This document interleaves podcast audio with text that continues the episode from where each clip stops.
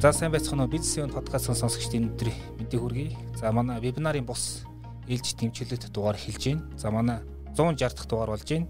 За манай өнөөдрийн зочин бол Nito компаниг үүсгэх захирал Мөнх талаа. Сайн байна уу? Сайн байцгаана уу? За баярлалаа. За тэгэхээр өнөөдөр ярих сэдв бол ерөнхийдөө хөдөлмөрийн зах зээл, хүний нөөц, за тэгээд компанийн соёл, ер нь компаниудын одоо хүн рүүгээ хандсан ямар менежмент хэрэгжүүлэх ёстой гэдгийг э, сэдвийн хүрээнд ярилцсан замун удахгүй одоо 5 сарын 12-нд болох нэг тийм чухал ивентийн талаар одоо энэ э, хөдөлмөрийн зах зээлтэй холбоотой чухал ивент болно. Энэ талаар бас мэдээлэл өгөх гэж бодож байна. За тэгэхээр э, Newton application гэдээ бид нар бол нэр нь сонссон бах. Аа энэ бол одоо хүний нөөцийн салбарт ажилладаг ийм технологи суурилсан ийм систем байгаа. Тэгэхээр зүгээр эхлээд таны компанийн талаар зүгээр товч ярихгүй ямар учиртай ямар үйл ажиллагаа явуулдаг гэдгээс те. За тэгээ А манай нийто платформ маань бол ерөнхийдөө 2019 онд нийто компани маань бол 2019 онд үүсгэн байгуулагдсан. А нийто платформ маань одоо ашиглалтанд ороод бол жил гаруй жил орчим хугацаатай болж байна. За сүүлийн 6 сарын хагас жилийн хугацаанд бол яг идэвхтэй ингээ компаниудтайгаа одоо харилцаа үүсгээд хүмүүсийг ажил зуучлаад ингээд одоо явж байгаа. Хөдөлмөрийн зах зээлийн хөдөлмөрийн одоо ухаалаг платформ гэж ойлгож болно. Хиймэл оюун суурилсан одоо ажиллах зарчимтай Smart Search Engine одоо ашигладаг тийм Монголда одоо анхдагч платформ баг. Аа за манай компани бол одоо түрүү хэлсэнчлэн ерөнхийдөө хөдөлмөрийн зах зээл дээр ингээд үйл ажиллагаа явуулдаг. Одоо компаниуд дээр байгууллагуудтай нэлээ аж ахуй нэгжүүдтэй нэлээ хамтарч ажилладаг. Удахгүй 5 сарын 12-нд бол одоо Good Workplace Awards гэдэг а ивентийг бол арга хэмжээг бол анх удаага одоо Монгол зохион байгуулж байгаа. Аа.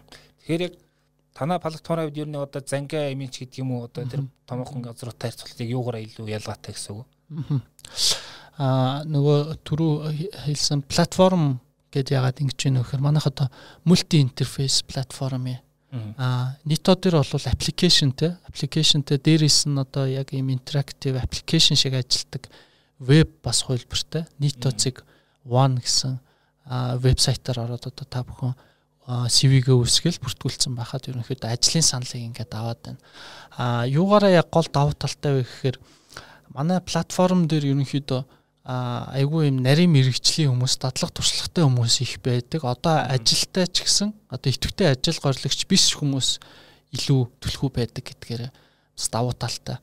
А одоо ерөнхийдөө би одоо ингээ ажилтай байлаа гэхэд надад бол би байнгын одоо яг юм нөгөө зар ажлын зарыг ингээд байнгын хараад ах боломж байхгүй болвол нийт өдөр бүртгүүлсэн байхад надтай ижил төрлийн а одоо мессен дээр өөр компаниуд ямар цайлаа авч ямар хангамж авч байна а удирдлагын арга барил нь ерөнхийдөө ямар байна хөдөлмөрийн зах зээл дээр ер нь юу тренд болоод байна уу?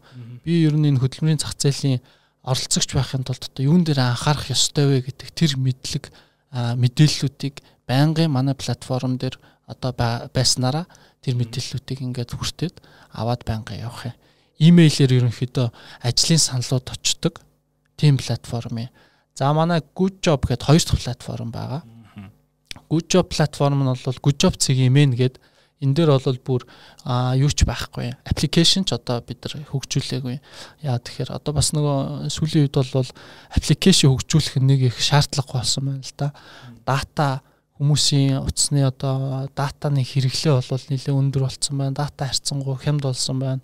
Веб браузерууд маань веб маань өөрөө ерөнхийдөө хөгжөөд айгүй юм интерактив байдлаар утсанд ээлтэй байдлаар ингээ хөгжих бүх нөхцөл болцоо гараад ирсэн учраас яг л аппликейшны хийдэг бүх одоо функцүүдийг үйлдэлүүдийг веб дээрээс Gujov цэвгийн имен дээрээс одоо авах боломжтой болсон учраас бид нар ер нь бол аппликейшн хийгээгүй.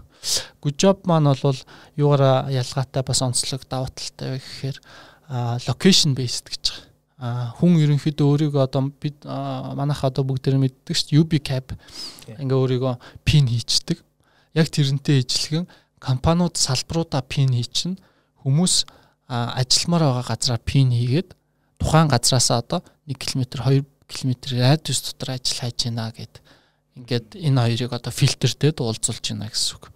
Илүү хялбар, илүү цаг хэмнсэн одоо тэр хөдөлмөрийн зах зээл дээр хоёр тоглогчийг уулзуулж байгаа тийм платформ аа гэж болгож байна.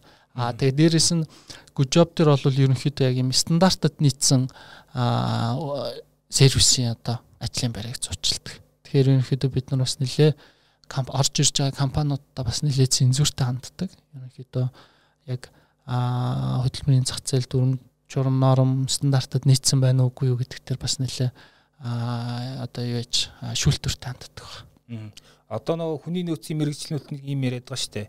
Компаниуд ажлын зарааж яах нь тийм арай өвнөц бүтээлчээр ингээд хийдэг болмоор байна. Одоо юу тийм тийм хүн хэрэгтэй, тийм албан тушаал хэрэгтэй, тэдэс хэдэн цалиндаг тийм тийм их стогэл тэгэл болчдөг. Тиймэрхүү одоо штэ. Ер нь яг ажлын зарыг яаж бүтээлчээр хийж болох вэ гэдэг тэр та нар ямар бодолтой байдаг? Бас танах одоо энэ дэр ямар тийм шинэлэг юм эсвэл зүйлс идэж जैन те. Манай ерөнхийдөө нийтөө болон good job дээр CV-гээ бүглэхэд маш хялбархаа. Одоо бид нар нийтээ бол ялангуяа ур чадвар зүйрлсэн платформ юм. Тэгэхээр одоо бид нар энэ одоо нэршил, энэ өгөгдгүүн, энэ зүйлийг бид нар Монголд одоо нутагшуулах гэдэг одоо ингээ ажиллаж байгаа. Одоо ихэнх үед бол бас нэлээд хэцүү байсан.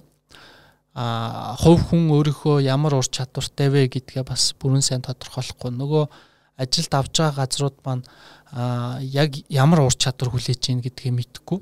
Ингээд ийм дипломтой хүн хүлээж ийна гэдэг байдлаар нэлээ зарууд ордог байсан бол одоо харьцангуй бас ингээд нийтөө хагас жил болоход бол сүлдээ компаниуд маань ижилхэн хувь хүмүүс маань ижилхэн талентууд маань те скиллүүд яг бичиж эхэлж байна.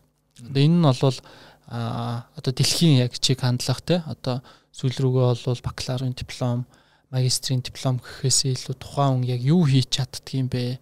А ямар одоо компанид болон аж ахуй нэгжтэй төрийн бус байгууллагатай те ямар бенефит одоо үр шим авцрах юм бэ гэдэг дээр төвлөрч ерөнхийдөө ажил олгогч шийдвэр гаргадаг учраас яг энэ чиглэл рүү явж байгаа. Тэгээ яг бид нар бол энэ чиглэлийг хөгжүүл явж байгаа. Тэгэхээр манай дээр бол одоо жишээ нь 3 үеийн намтарч гэдэг юм уу хүү охин нь аль цэцэрлэг сургуульд сурдаг вэ гэдэг юм уу тийм асуулт энэ төр асуудгүй яг үнэхээр бүрдүүлэлтийн шатн дээр хамгийн чухал хэрэгцээтэй гэсэн ур чадварын мэдээллүүдийг л зөвхөн асууж авдаг. Тэгэхээр манай хоёр платформын CV темплейтээр дагуу CV-гээ бүглэхэд бол нэг хүн 5-аас 10 минут л ерөнхийдөө зарцуулна. Тэгэхээр энэ дээр бол нилээ ингээд энгийн байдлаар хөнгөн байдлаар хүмүүс амархан бөглөх байдлаар аа за тэгээд арцсангуу баригдмал бус компанидаач тэр талентуудаач тэр тиймэрхүү байдлаар яг CV-гээ хөгжүүлсэн баг. Ер нь одоо юу гэдгийг хэрэгтэй хүнээ олоход одоо нэг нэгнээ олоход илүү оновчлолтой тийм шийдэл бол хөгжүүлээд байгаа юм байна шүү дээ тий. Аа фильтртэж байгаа. Ингээ яг фильтртэй ажил олгогч нь юу хүсэж байна? Ажилт нь юу хүсэж байна? Хоёр талын хүсэлтүүдийг нь сонсоод хоёулынгийн фильтрдээд яг ингээд нэг зэг нэг одоо талбай дээр нэг ариа дээр уулзж байгаа тэр хоёр хүмүүсийн л мэдээллийг хоорондоо дамжуулна. Бусдаар одоо юу гэдгийг зарим компани одоо бас манай нөгөө юу сайтай employer branding сайтай нэр хүндтэй компаниуд нэг ажлын байр зарлангууд баг 200 300 өнтер CV ирчдэг төрөл бүрийн. Тэнгүүд тэдрийг ингээд ухаж уншиж үзэн тэдрийг шортлист хийн гэдэг бол хүний нөөцийн хүмүүст бол маш их ажил, маш их асуудал байдаг болол манай дээр ерөөсөө тэр мэдээлэл нь бүх хүнд ил биш. Яг л тэр хүсэж байгаа хүнд нь тэр одоо шаардлагыг хангасан хүнд нь мэдээлэл нь очдог учраас тийм олон тооных биш. Чанартай яг хоёр талын хүсэл шаардлагад нийцсэн тэр хүмүүсийг л уулзуулна гэсэн үг. Тэгэхээр хөдөлмөрийн бас хэмнэлт гарч ийн гэсэн үг. Тэгэхээр а за хүний цар тахал ингээд одоо хөдөлмөрийн зах зээл янз янзын өөрчлөлт явагдаад ах шиг байна. Янз янзын одоо тийм таамгууд ярьж ийн мэрэгчлэтнүү. Тэгээд сүүлийн үед бас ингээ хүний нөөц толботой том ивентүүд нэх болоог одоо танах бол бас нэлээд өргөн далаас тэгээд 12-нд шангиралаад хийх чих шиг байна. Тэгэхээр ер нь яг энэ маань ямар учир зоригтой те ер нь яах гэж энийг зохион байгуулах гэдэг гэдгээрээ. Аа За ерөнхийдөө ингээд 2020 он 21 он маань бол бас нэлээ ковидын хэцүү үе байлаа. А компаниуд маань бол энэ үеийг бас давж гарах гэж бас нэлээд асуудалтай байлаа. Зөндөө олон төсөл хөтөлбөрөөр зогсож исэн бол одоо ингээд буцаад эхлээд эрчимжээд явж гин хөдөлмөрийн зах зээл бол айгүй их юм хөдөлгөөнтэй байна. Хүмүүс одоо хүртэл ингээд шинэ ажил хайж байгаа, орж байгаа, сольж байгаа нөгөө талаас компаниуд ч гэсэн маш олон ажлын зарлалууд тавьж байгаа энэ байдал маань дуусаагүй байна гэж харж байна. Манай дээр бол ер нь энэ байдал үргэлжилж байгаа юм байна гэдэг ийм ингэж харагдаж байгаа.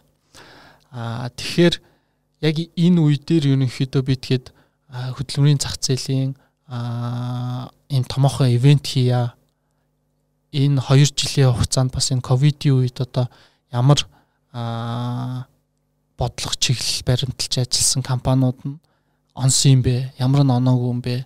А одоо цаашаа яах ёстой юм бэ? Одоо энэ хүний нөөцийн салбарт гарч байгаа компани менежмент, соёл энэ бүх зүйлс дээр гарч байгаа өөрчлөлтүүд, технологийн дэвшлүүд одоо бид нар яаж хөл нийлүүлээ алхах юм бэ? а дэлхийн трендүүд одоо хаашаа явж байгаа юм бэ? гих зэрэг сэдвүүдээр ерөнхийдөө гурван том блок сэдв бид хэд гаргацсан байгаа. Тэрнийхээ дагуу илтгэгч нар итгэлээ тавиад хилцүүлэг өрнөд ийм ивент болох юм ивентийн төгсгөл хэсэгт болохоор бид нар яах вэ гэхээр ковид үед хин нь хэн байсан юм бэ гэдгийг яг одоо ийм кейс based буюу а одоо яг авч хэрэгжүүлсэн одоо нүдэнд харагдаж гарт баригдах тэр тохиолдлууд дээр үндэслэн 14 авардад шагнал гардуулах эслэлийн ажиллагаа болох юм. Ерөнхийдөө энэ маань одоо яг нөгөө тухайн компани дотор юу болоод байна вэ? Хүмүүс рүүгээ чиглэсэн ямар бодлого арга хэмжээ авч ажилласан бэ гэдгийг бид нар мэдэхгүй гаднаснараа мэдэхгүй учраас компаниудыг өөрсдийнхөө өргөдлийн маягтыг материалын илгээгээч гэдээ одоо бид нар аваад эхэлсэн байгаа. 4 сарын 27-ны 17 цаг хүртэл ерөнхийдөө өргөдлүүлж аавна. Тэгэхээр компаниуд маань бас материалаа илгээгээрээ өөрсдөө 14 категориос хоёрт нь дээдлэлтэй хоёрт нь тодорхойлоод аа баталгаа нотлогоо материалуудаа одоо хавсаргаад тэгээ явуулах боломжтой. Нэг бол хөндлөнгийн шүүгч нар шүүгээд төрийн бүс байгууллага ихтэй сургуулиудын одоо төлөөлөл яг мэрэгжлийн хүмүүс ерөнхийдөө шалгаруулад шагналаа 5 сарын 12-нд гарт болох юм байна. Яг хүний нөөцийн чиглэлээр иймэрхүү том юм бас номинаас бас зарлагдж явах юм тий. За яг байдаг а одоо худалдаа ажил төрийн танхимын ч гэдэг юм уу нийгмийн даатгалын ерөнхий газар татварын ерөнхий газрын ч гэдэг юм уу эдгээр маань болохоор илүүтэй нөгөө төлсөн татрынхаа хэмжээгээр шимтгэлийнхаа хэмжээгээр мөнгөн дүнгээр олсон орлогынхаа хэмжээгээр гэж дандаа шалгаруулдаг. Тэгэхээр энэ маань яг юм нэг тооны юу болчихж байгаа тий авардад болчихж байгаа. Тэгэхээр бид нар бол энийг бол 50 хүнтэй компани хизэж авах баг боломжгүй тий. Дандаа л одоо энд чинь 2 3 мянган эрдэнэс эрдэнэт эрдэнэс таондлогоо гэх мэт компаниуд авдаг. Тэгэхээр хүний нөөцийн одоо энэ дэлхийн чанга хандлага бол одоо бас нэлээ ховрон өөрчлөгдөж байгаа. Энэ ховрон өөрчлөлтийг ковид гэдэг зүйл бол маш хурцсгсан. Одоо энэнд бид нэр хүл нийлүүлэн алхахын тулд яалтчгүй хүмүүс юу өсөж ийн вэ гэдэг дээр хандсан ийм бодлого чиглэлийг компаниуд аж ахуй нэгжүүд маань гаргах шаардлагатай байгаа.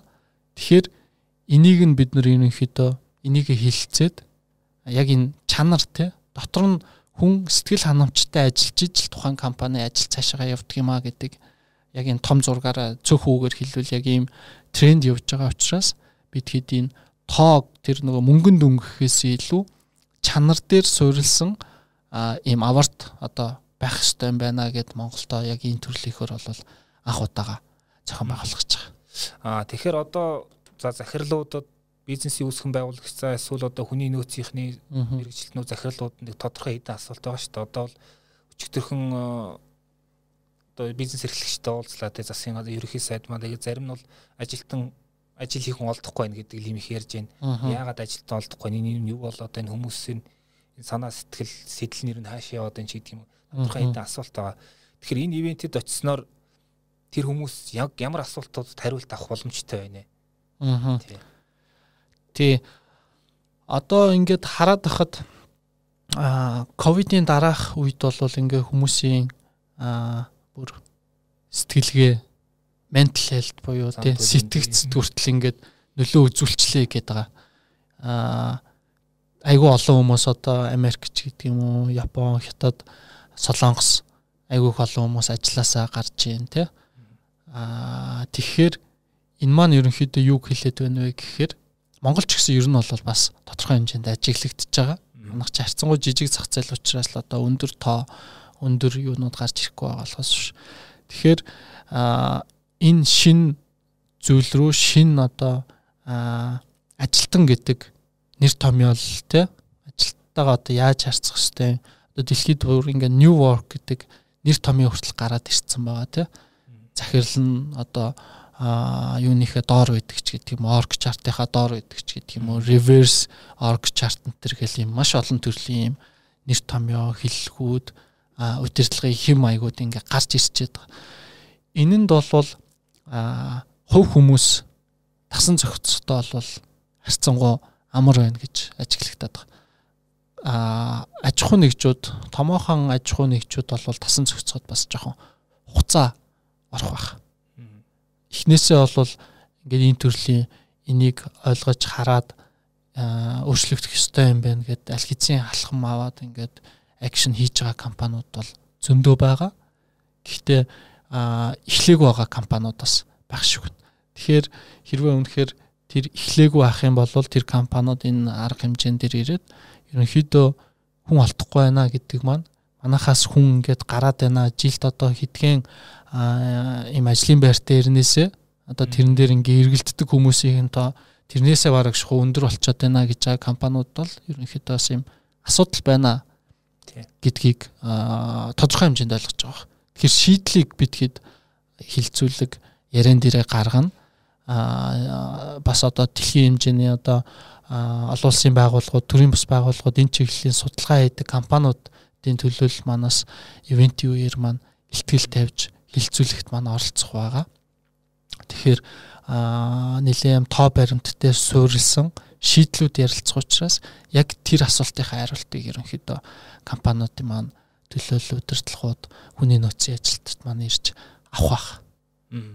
Ер нь та бүхэн анзаараад хаар одоо хөдөлмөрийн зах зээл за энэ тэр компаниудын хүн рүүгээ чиглэсэн бодлого хэрэгжүүлэх тэр ер нь чиглэлд яг дэлхийн хэмжээнд ямар одоо тийм гол трендүүд байна те одоо 1 2 гэд нэрлэх боломжтой ер нь За ерөнхийдөө би өчигдөр нэг юу уншчихлаа артикл уншижсэн яг энэ дэлхийн хэмжээндээ болвол хид хитэн томоохон зүйлс байгаа. Тэрний дотор бол яг энэ удирдлагын арга барил компани одоо уур амьсгал соёл гэдэг юм бол айгу дээгүүрээдэг.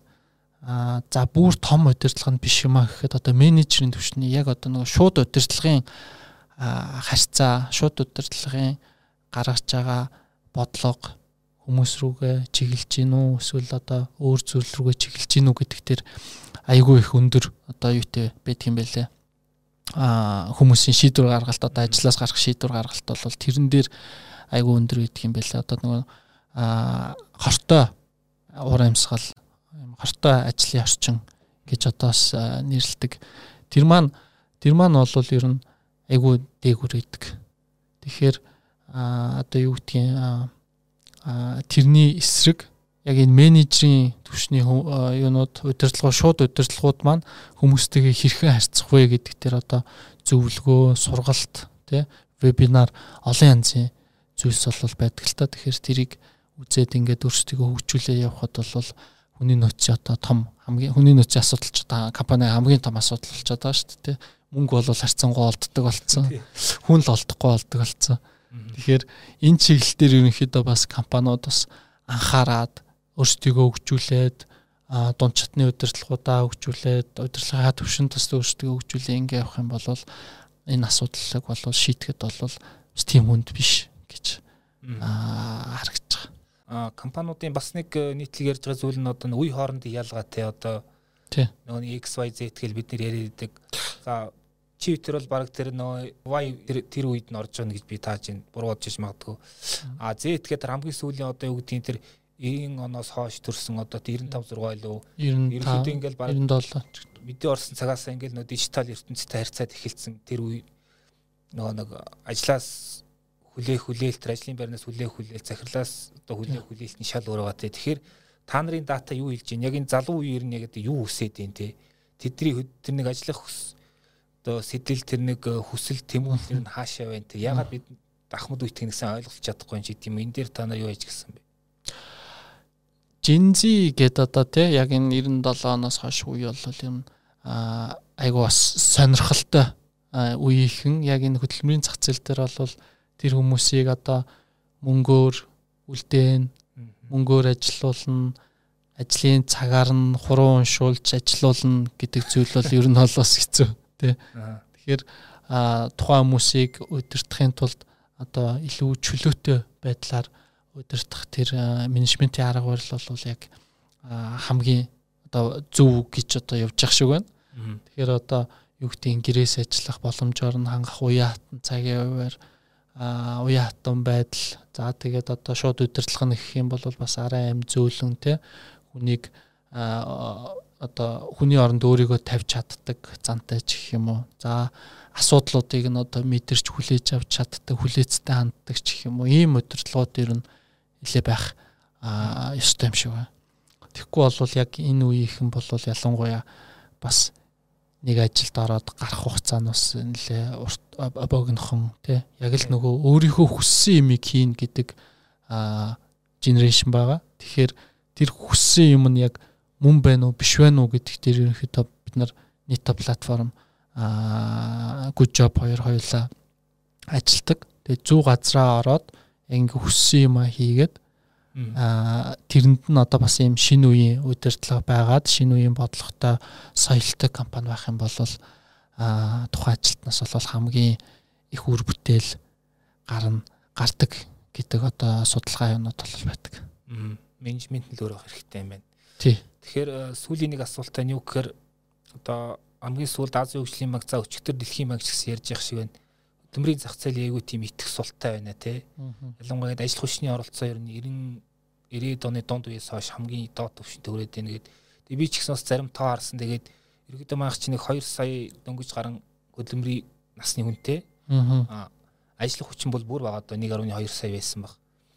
Тэгээд энэ дотроос нийгмийн даатгал энэ төр төлдөг нь хэрвэлээ. Яг ингээд хөдөлмөр хийх хүмүүс л улмал багасаад байна л да. Тэгэхээр та нар энэ дээр зүгээр ямар зүйл ажигласан бэ? Ямар дүгнэлт хийдэг вэ? Ер нь миний ховийн айдас бол ерөөхдөө ингээд нэг 10 жилийн дараа 15 жилийн дараа ингээд манай улс тийм ажил хүчний хомсдолд орчих юм шийстэй гээд тийм одоо болгоомжлох юм байдаг хөхгүй. Зөө зөө. Ажил хүчний хомсдол бол ер нь баг байнга л байх юм шиг байна. Аа за бид нар юу ажигласан бэ гэхээр энэ дээр одоо юу болж ах шиг хүмүүс ингээд нэг компанид хайраалагдаж ажиллахаас жоохон залхсан тийм энэ ковидын нөлөө ч тийм өөр олон зүйлийн нөлөөгөөр одоо фрилансер фрилансер гэдэг зүйл бол одоо бүр сүлдээ дижитал номад гэдэг юм юу ячлаа тий одоо зүүмээр ажиллаа ерөөсө асуудалгүй хийдэг юм а ир үед ирчлээ. Тэгэхээр хүмүүс бол заавал ажил дээр байна гэхээсээ илүү одоо хаана гэдгийг төв амигч гэдэг юм уу а эрдэнэтч гэдэг юм уу за балич гэдэг юм уу те? Э, вьетнамч гэдэг юм уу? Тэндээс ингээ ажиллаа хийгээд байх боломжтой юм чинь ягаад заавал одоо нэг газараа байгаад офис дээр очиж суугаад ийм уйтгартай ажлын байранд одоо байна гэж гэдэг ийм хүртэл юунууд гарцсан те? Нэр томьёо гараад хэсэг бүлэг хүмүүс тэгж ажиллаад ингээ явж байна а за тэр одоо нөгөө нэг ийм